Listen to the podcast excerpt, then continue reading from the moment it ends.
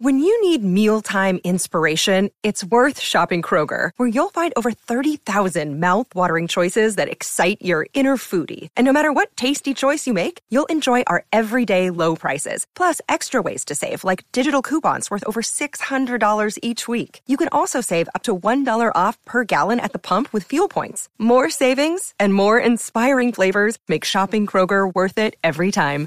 Kroger, fresh for everyone. Fuel restrictions apply. I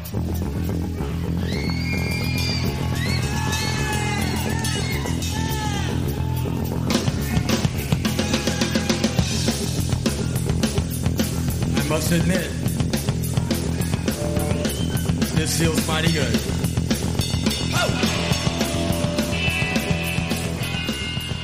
This is Joseph L. Flatley, and you are listening to Failed State Update. I am roughly six days out from the release of my book, New Age Grifter The True Story of Gabriel of Urantia and His Cosmic Family. That's my five year long, four year long, whatever it was, investigation into a UFO cult. And I definitely suggest you pre order it now so we'll wind up on your front porch on the day of release, the 24th. But if you still need a little push or you just want to hear some interesting conversation, this is uh, first 42 minutes of an interview with me on the Grassroots Yang Gang podcast, which uh, this is kind of a funny story. My mom apparently only follows people that post bird photos and Paula Poundstone and Andrew Yang on Twitter for some reason. And the other day, Yang posted, you know, like a picture of a book and said, What's everybody reading? And my mom posted my book. She was proud of it. She said, My son's book comes out the 24th. So she got a shout out from Andrew Yang, and I got a shout out from Andrew Yang and a follow. And this dude named Russell uh, looked me up, and it turns out we both have an interest in the Urantia book and other obscure topics. And I just thought it was a fantastic interview. He, um, you know, we, we veered way off topic and really ended up kind of discussing how modern life and the inequities in the system make people kind of crazy, and that's what drives them to cults or to QAnon. So I just found it to be a fascinating conversation. So I'm uh, posting the first 40 minutes here and click on the link in the show notes to watch the rest of it. And without further ado, here's my conversation with the Grassroots Yang Gang.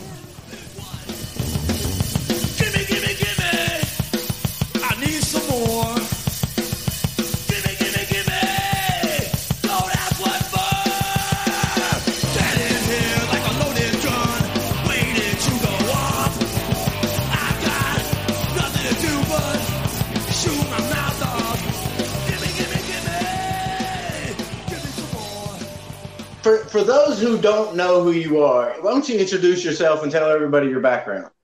My name is uh, Joseph L. Flatley, and uh, I'm a journalist based in Pittsburgh, and I kind of cover fringe topics, conspiracy theories, uh, bizarre subcultures, crime, politics, really anything that I find interesting. And I've been very interested in the conspiracy theory stuff for a long time.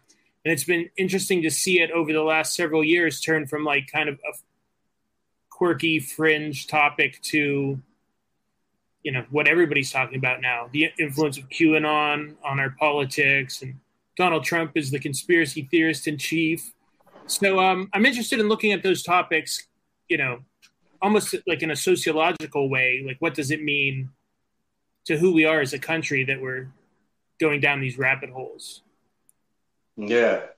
I mean, I can, I can, it's, it's kind of crazy to see just, you know, you have, you have people like Alex Jones, who is, you know, he's been proven right on a lot of the things that, you know, that he's been, you know, been putting out over the years.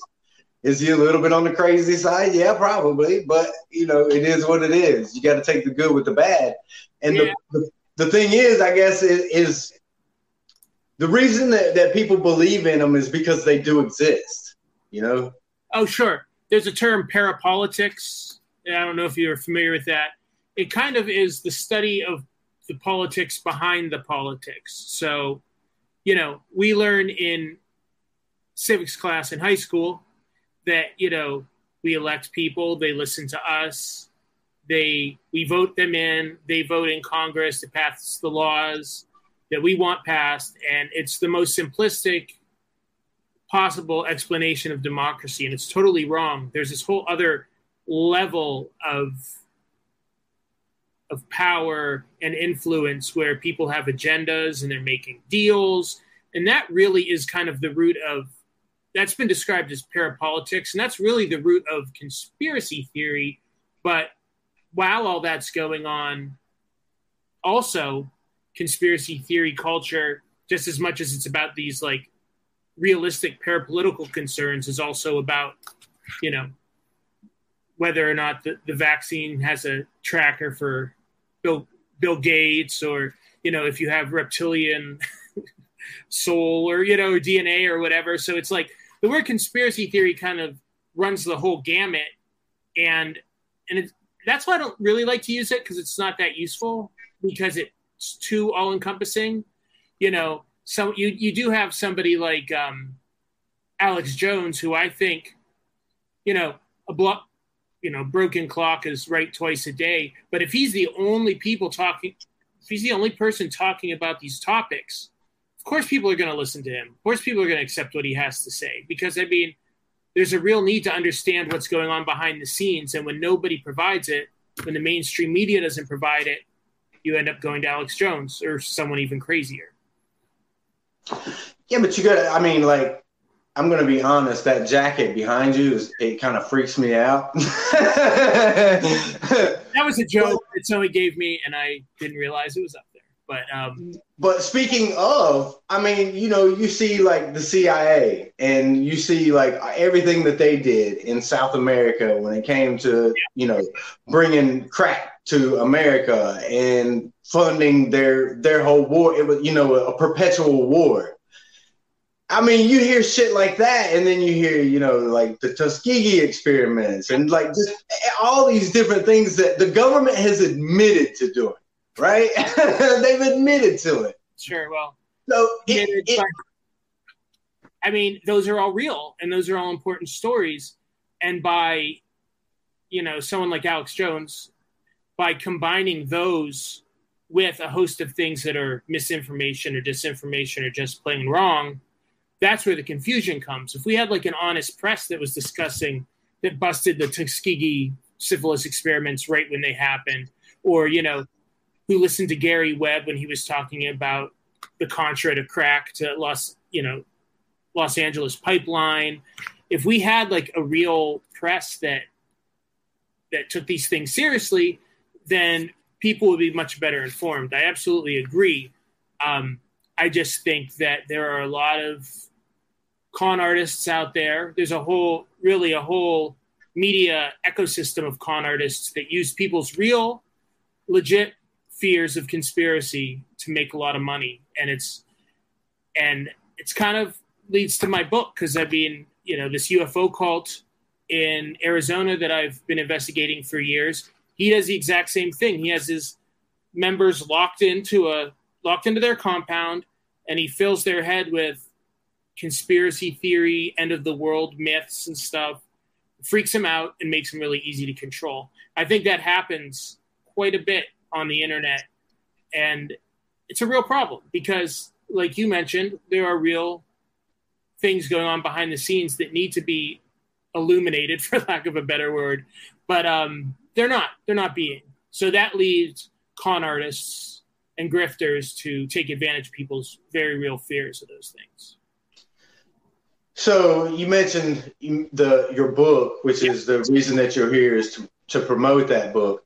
Um, for those who don't know, the book of Urantia was supposedly written in anywhere from like the 1920s to the 1940s in Chicago, and the authorship is kind of unknown. Uh, what what they think it was was the story that I understand, right, is that these people channeled, or this guy started channeling this stuff that was coming to him from supposedly this higher being, and he wrote it all down in this book. Him and his wife, and all these people, and thus you have the Book of Urantia, right?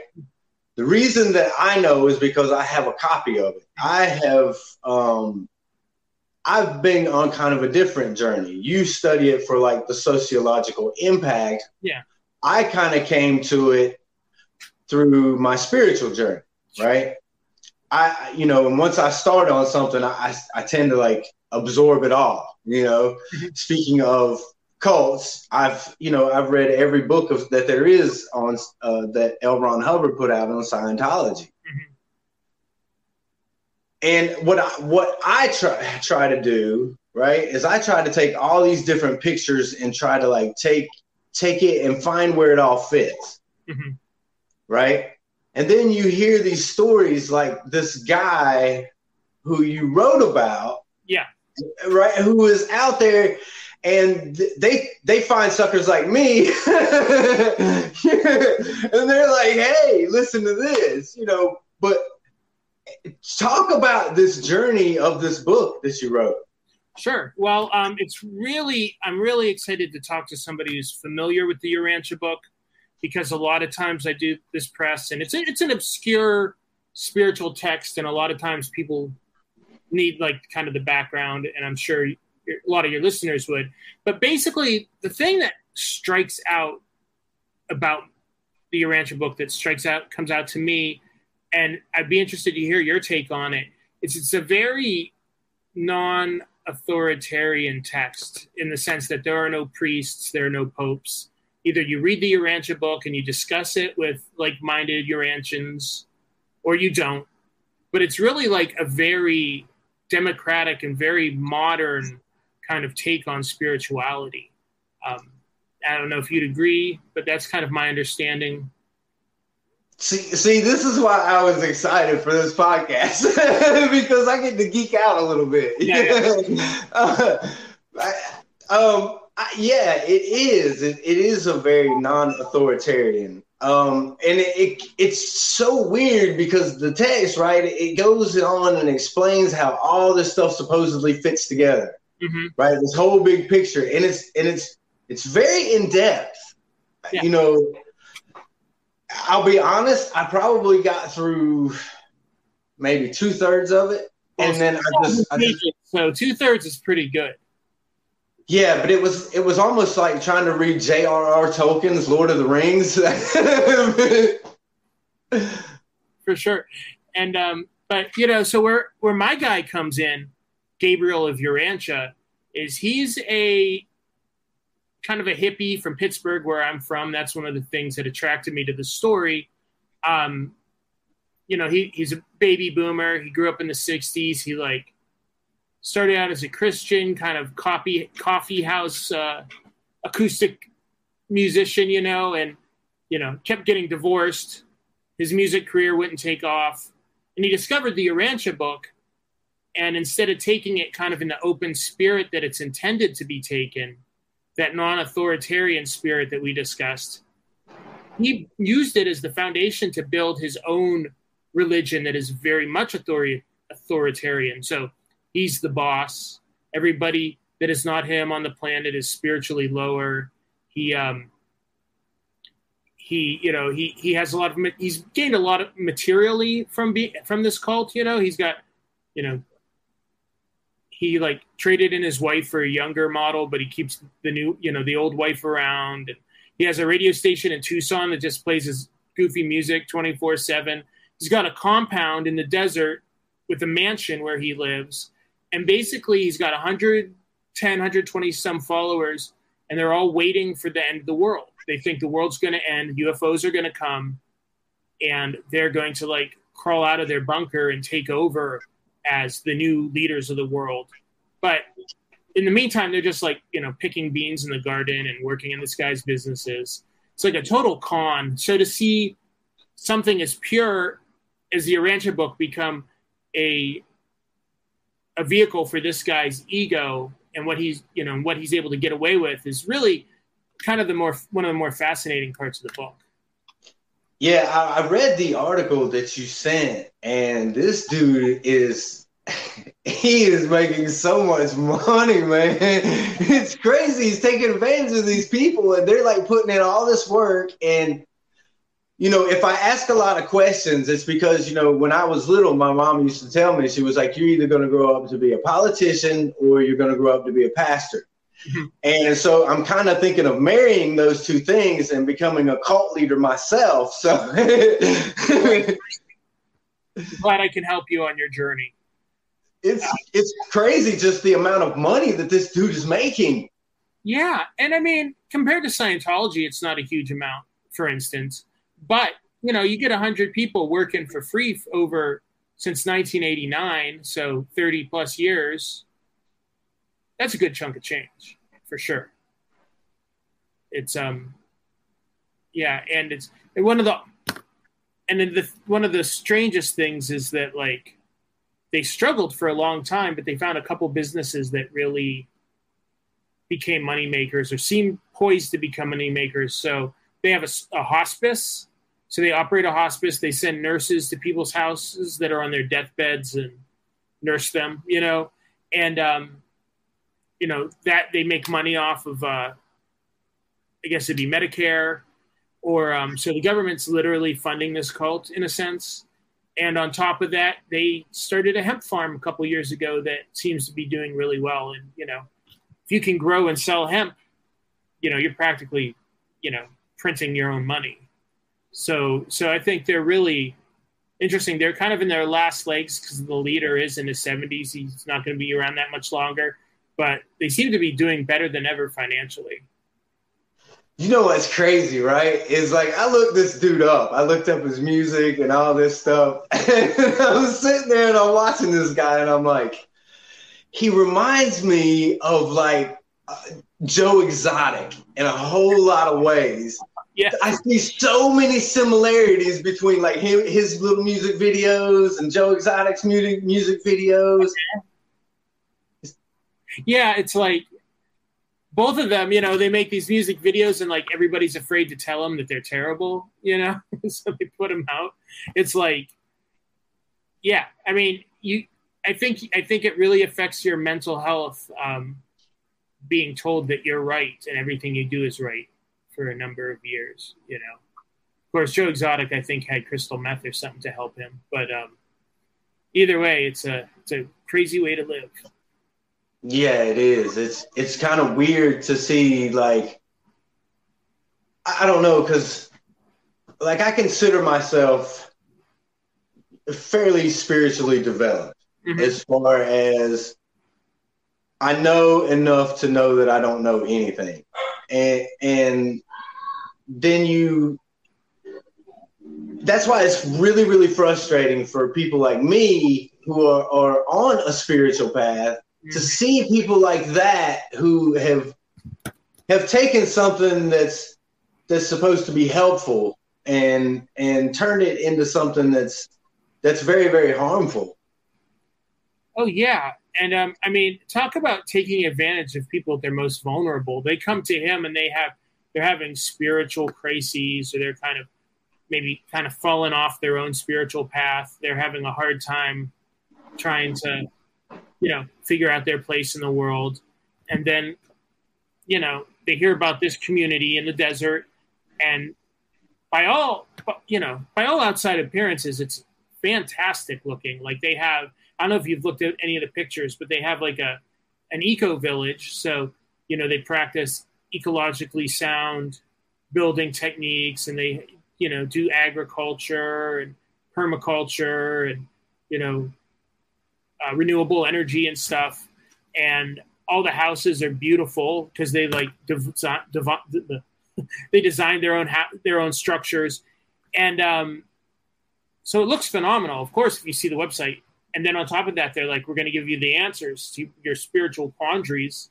Yeah, of course you're going to go and check it out. And then, you know, they're masters of manipulation. So it takes,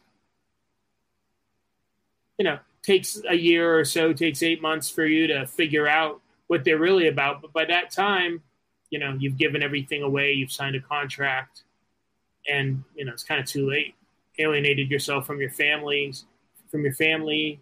I mean, it's not like they lock people in. It's not like a jail. But when you've been there long enough and you don't, you haven't been paying taxes, you haven't been paying into Social Security, you're, you don't have any savings because you've given it all away. You've ruined your relationship with your family because you've been told that they're evil, and then you've been in this place for like 20 years. What are your options? Can you really leave? It takes a great leap of faith to do that. Are there really people there who, who have been there for like 20 years? Oh, sure. Yeah. I mean, the um, so it started in 1989. It was located in Sedona, Arizona. Didn't move down until like the 2000s. But yeah, there were people that joined up right when they kind of kicked off. So 30 plus years. And, you know, people who were, you know, you know, people who are in their 70s, 80s now, perhaps.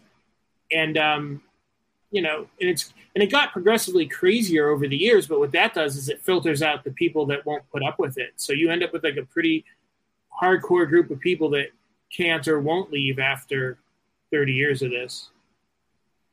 Well, I mean, you're sitting here and you're describing to me this this beautiful place that's so eco-friendly, and these motherfuckers who have been there for 30 years, it seems like they got what they wanted out of it, didn't they?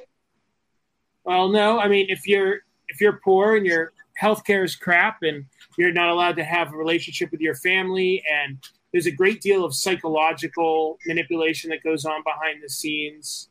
Um, the, main one is uh, they call it the chip game, and it's not a game. What it is is it's a system of like surveillance, basically, where everybody in the community basically watches over each other and snitches to the leadership if something's done wrong. They fill out a form, it goes up the ladder.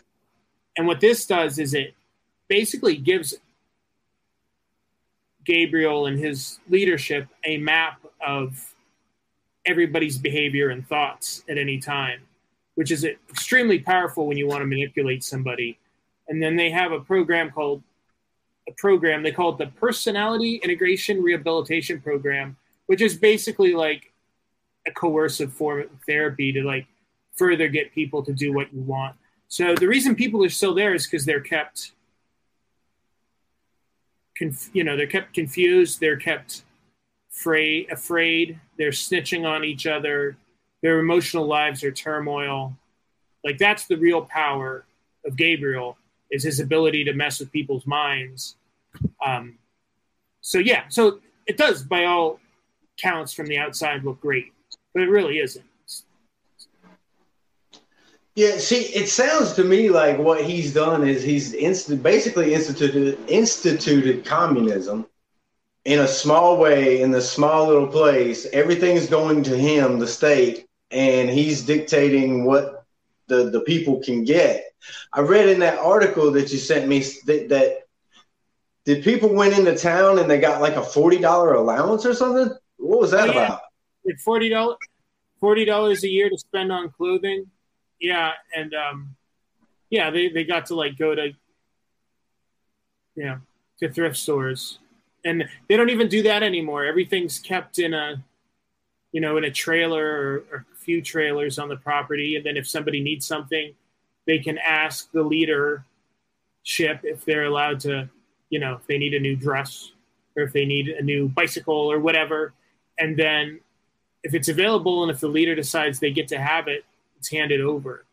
It's um it, it is. It's like the worst kind of caricatures of communism that you hear when people talk about, you know, kind of a, a priestly ruler, leadership, ruler, ruling class at the top that takes all the wealth and just hand it, hands it out a little bit at a time it's pretty, you know, and it's done that way on purpose because leadership wants to live, you know, live the good life. It's you know, there's Gabriel, and then there's his partner who used to be like his romantic partner, but now she's just like the leader of, you know, a spiritual co-leader of the group, and um, they're at the top, and they have a series of elders, which is like I'm gonna gonna say like half a dozen. I don't remember off top of my head, head the exact number, but it's like around half a dozen people who, you know, kind of do their bidding and keep an eye out for things. And then, you know, it's very it's a hierarchical structure goes down from there. It, it's it's it's got to now. You actually went down there and attended a service, right? Oh, I sure did. Talk about that experience. How weird was that? it was weird, man. It was, um, you know, I. So it was uh, April of 2019, and I, um,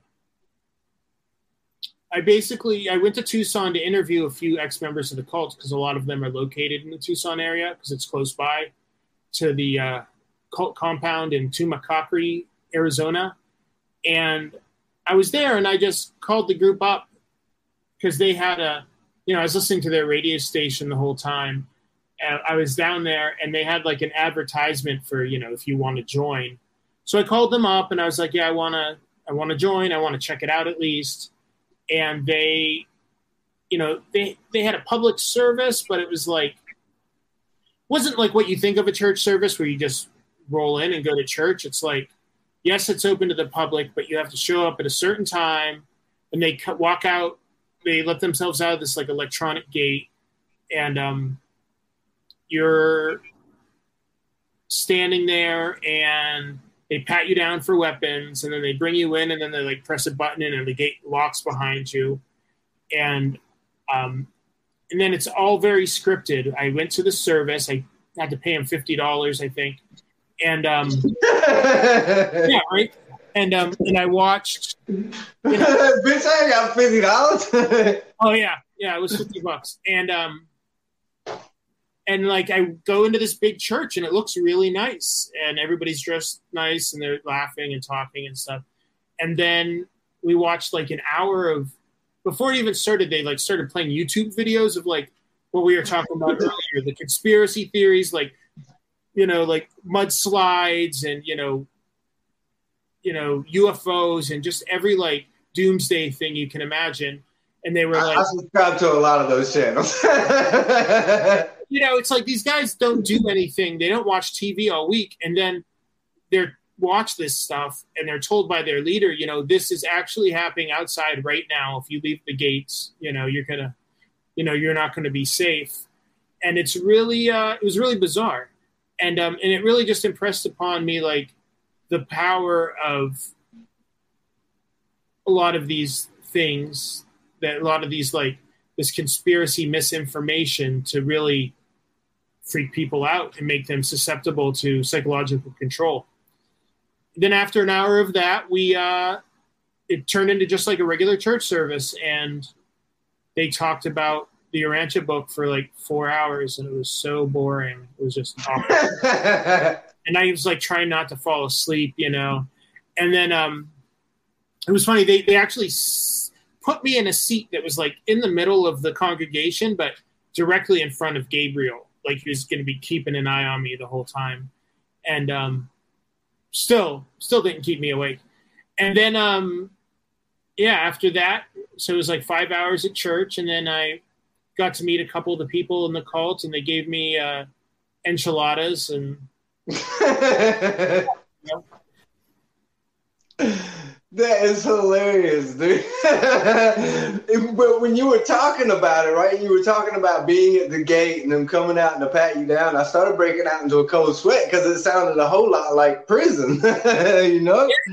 Yeah, I mean, in some ways, very similar. You know, um, I mean, you know how like you know it's like nine tenths of the prisoner of the prison is in these people's minds though. You know they don't have to go to the, the extreme lengths of like a prison prison of attica state or something because these people are so wrapped up in the drama and in what their leader's been telling them that they don't want to leave. And like i said and they can leave. You know it's just they don't have very many options on the outside. What do you why do you what do you think I, I, kind of feel like it just speaks to this yearning desire that we as humans have to want to know what the next step is. Yeah, sure. I mean, you know, we all have that. And it's really a genius like Gabriel that can pounce on you when you're at the, at the lowest point, when you're the most desperate. You know, it's like, I think any of us, if we were in that, the right headspace, if we were, you know, came across someone like Gabriel at the right time, could be dragged in and taken advantage of like this. Most of us, thank goodness, won't be, but it's you know it's a very real problem, and it happens, you know, happens in these kind of like goofy religious cults. It also happens with like people on you know political leaders or you know you know YouTube influencers that are kind of like spiritual YouTube influencers who like you they don't you don't actually maybe you don't even physically go visit them but you send them money and you obsess over them and then you drive your family nuts because you won't stop talking about them. You know it's um it's a very much a qanon thing now. But that's that's one of the reasons i like this doing this book because it's an extreme example of something that i think is increasingly commonplace It is, and, and I want to kind of touch, and it's it. This video is probably going to be demonetized because we're talking about QAnon. but screw it. If they demonetize it and they take it down, whatever. Mm-hmm. So let's talk about that though, because there was a lot. You know, even myself at one point, I was like, you know what? Maybe these people got a point. You know, th- this was like early. Oh, yeah. In, in the early days, I'm like, because I've been studying conspiracies for a long time, and a lot of the stuff that they believed in the early days was things that I had researched myself. sure You know, oh yeah uh, all through the years. I- And once I start going down a rabbit hole, I just keep going down. and this is why I get caught up in all this stuff. But talk about the just the level of belief that a person has to have, because there's still people who think that Donald Trump's going to be reinstated. I know. I was at a rally. I was like at an anti-masker rally, you know, as a journalist a few weeks ago, and first thing I heard when I got there was like, you know, either Don, you know, is you know, Donald Trump is our hero, but we have to fight for him and all this stuff. I thought, oh my goodness, it's the election was six months ago. Get over it. But um, yeah, I mean, speaking to the QAnon thing um, you're right. You know, it's like what you know been going on for four years now, and it's um, it's had so many iterations. Like in that four years, like initially it seemed reasonable compared to what you have now because it was like It's- they did. You know it's like it was like a uh, really interesting take on conspiracy ideas that had been out there forever. And and just like gabriel in the desert has spent the last 30 years perfecting his pitch what's going to get people well, how am i be- best to get my hooks in people? What's best to get my hooks in people? Um, qanon's been kind of doing the same thing. It's like getting crazier and weirder and not only does that alienate the people that are kind of half-hearted that aren't really even interested that interested or won't be that hardcore and it really draws in the people that would be that hardcore. And that you know so it's kind of like you have like you know the qanon faithful now you have a faithful group of people that are really with it you know through hell or high water. I mean they haven't even heard from q in since december or you know? It's like he hasn't been or they or whoever it was ha- hasn't been hasn't been communicating at all. The last the last q drop was like a link to the uh twisted sister video we're not going to take it you know to that song. And but people are still more than ever like part of the movement. It's it's scary It is because what you're left with is those people who are, for whatever reason, they're they're like so invested that it, I don't think that their psyche could take it if they were wrong. You Right. know, Yep. For real. It's a yeah, it's scary because they're it's they're like zealots. It's their um, yeah, like what you the way you just described it, it's perfect. Their psyche couldn't take it if they were wrong, so they're never going to be proven wrong. They're never going to let that happen. They'll kill you before you, you know. Some of them will kill you before they allow you to to prove them wrong. But you kind of see that in today's political climate too, though, right? I mean, that same that same diehard. I, it's either Republican, blah blah blah, or Democrat, blah blah blah. And it's like most of us are sitting here and we're like, man, both of y'all are fucking corrupt. Who? Why? What are you? What are you even talking about? You know? But it's like that in our political climate. No, I think you're absolutely right. I think it's become. I think it's only because mainstream culture has gone down that road, and it's because talking about the Yang Gang, you know, people don't have like basic material needs met, don't have health care, don't have jobs, losing jobs because of automation that makes something like QAnon possible. Um, I think if we were a healthy country with people who had jobs, had money, had all the things that we need, that nobody would care about QAnon. People would be like, "This is ridiculous. I got to go to work or whatever." Um, so it's like, you know, I, I don't I don't see this as like the big cause. I don't think like demonetizing and pulling videos that mention QAnon is going to save anybody from QAnon.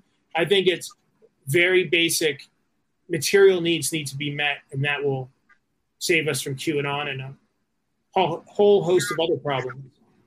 So you're so you're saying that there's a direct relation between like maybe not the the the entire re- result, but there's a direct relation between something like QAnon springing into existence and the the things that Andrew Yang was talking about. I believe so. I think that um, you know, I I you know I you know it'd be interesting to see. I bet if we had a universal basic income, a lot of people would have better things to do than QAnon. You know, I've seen so many friends into Q go into QAnon or or just into kind of like really dubious politics, like Trump politics, that like you know their business is hurting, or they're you know, or relative, or they're going broke trying to like supply health care for a relative, and they're they don't have enough money to retire. You know, their job is increasing hours, but they're not still like barely holding their heads above water. And these crazy ideas start to make sense to them, and to hear them explain it, it's not making any sense. It's not like they're, you know, it's not like, you know, it's not like QAnon is actually solving any of their problems, but it's a psychological solve or psychological band aid that, you know, when the problem is, you know, are, you know, the rich, the divide between the rich and the poor is so great, and people are walking around without basic human needs being met. I think there's a direct relationship between that state of affairs and QAnon beliefs and the more outrageous inaccurate conspiracy theory beliefs. And I think and I think it'd be really interesting to put a paycheck in people's pockets every month and see see see how that affected it. So I think it's a real it's funny that sorry to interrupt you, but it's funny that you mentioned that, right? Because I'm thinking back in, in my own life. Mhm. And there was a time when both my wife and I were like down every conspiracy rabbit hole that there was. And it's weird, right? Because we we were fucking we were broke all the time, right? Mhm. Now we're not we're not by any means, you know, like right now we're we're we're still on on Vermont's unemployment, right? Because of the pandemic. sure.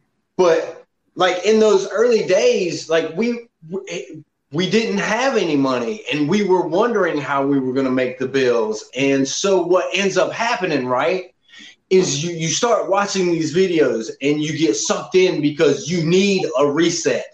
Mhm. You need your in your personal life. You don't know what you're going to do to make the bills for the next week, Yeah. and you're counting on one of these conspiracy theories to come through, so that there's a global reset where we don't have to fucking worry about the bills anymore, or whether we're going to, you know, be able to make rent.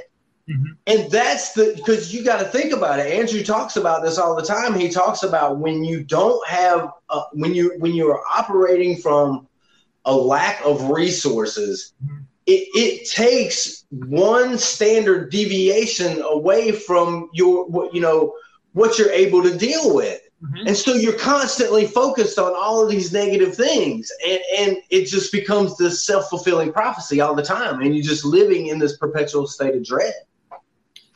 Oh, yeah. And I mean, it's really interesting to hear you kind of speak to this from your perspective. And is that kind of the thing that made you?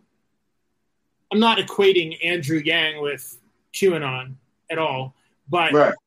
but was it that same quality that left you open to like pursuing alternative ideas that left you let you open to eventually discovering Andrew Yang and his message? Yes, because that's just it, right? I, I had never ever heard of an idea so revolutionary as universal basic income. I have always fought for the for homeless people. You know, anytime uh, you know, I would. I mean, we we have literally videos on our old channel where we would set up just to feed homeless people in in Charlotte when we lived in North Carolina, and I've been there myself. I've been homeless. I know what that's like and then you know you hear this this idea of universal basic income. And i'm sitting here and i'm like what? Are you telling me that we could literally cure the homeless problem? Because guess what? Most homeless people don't want to be homeless. And this pandemic has just put the i mean it has crushed people who were just barely hanging on. There- there's nothing left. Yeah, and and I mean, and it's our government isn't. I mean, a complete reordering of priorities is is called for. You know, I mean, if we hadn't gone into Afghan- Afghanistan and used that money to solve homelessness, we could have solved it twenty times over. We could have started going to other countries and solving their homeless problem. You know, But could we have? You know, I, I- because like what? Yeah. Look at California. You know, Joe Rogan talks about it on his podcast. These, these places they become an institution and they're getting more and more money every year, and they're not actually solving shit. They got a bigger homeless problem now than they had before, and yet they're getting a lot of more money because their job depends on there being homeless people. Right. Well, I mean, like I said, we'd have to seriously reorder, you know, how we handle things. But I mean, basic, very, on a very basic level, to like give people a universal basic income, give them a place to live, give them food, it would be very cheap. but I mean, I mean, it's a sick society that you know where you have biz- people whose livelihoods thrive on there being homelessness or there being an incarcerated population. Um, that's the fact of the matter. Like, I think you know we ha- we have to just start at the top and start changing the way things are done.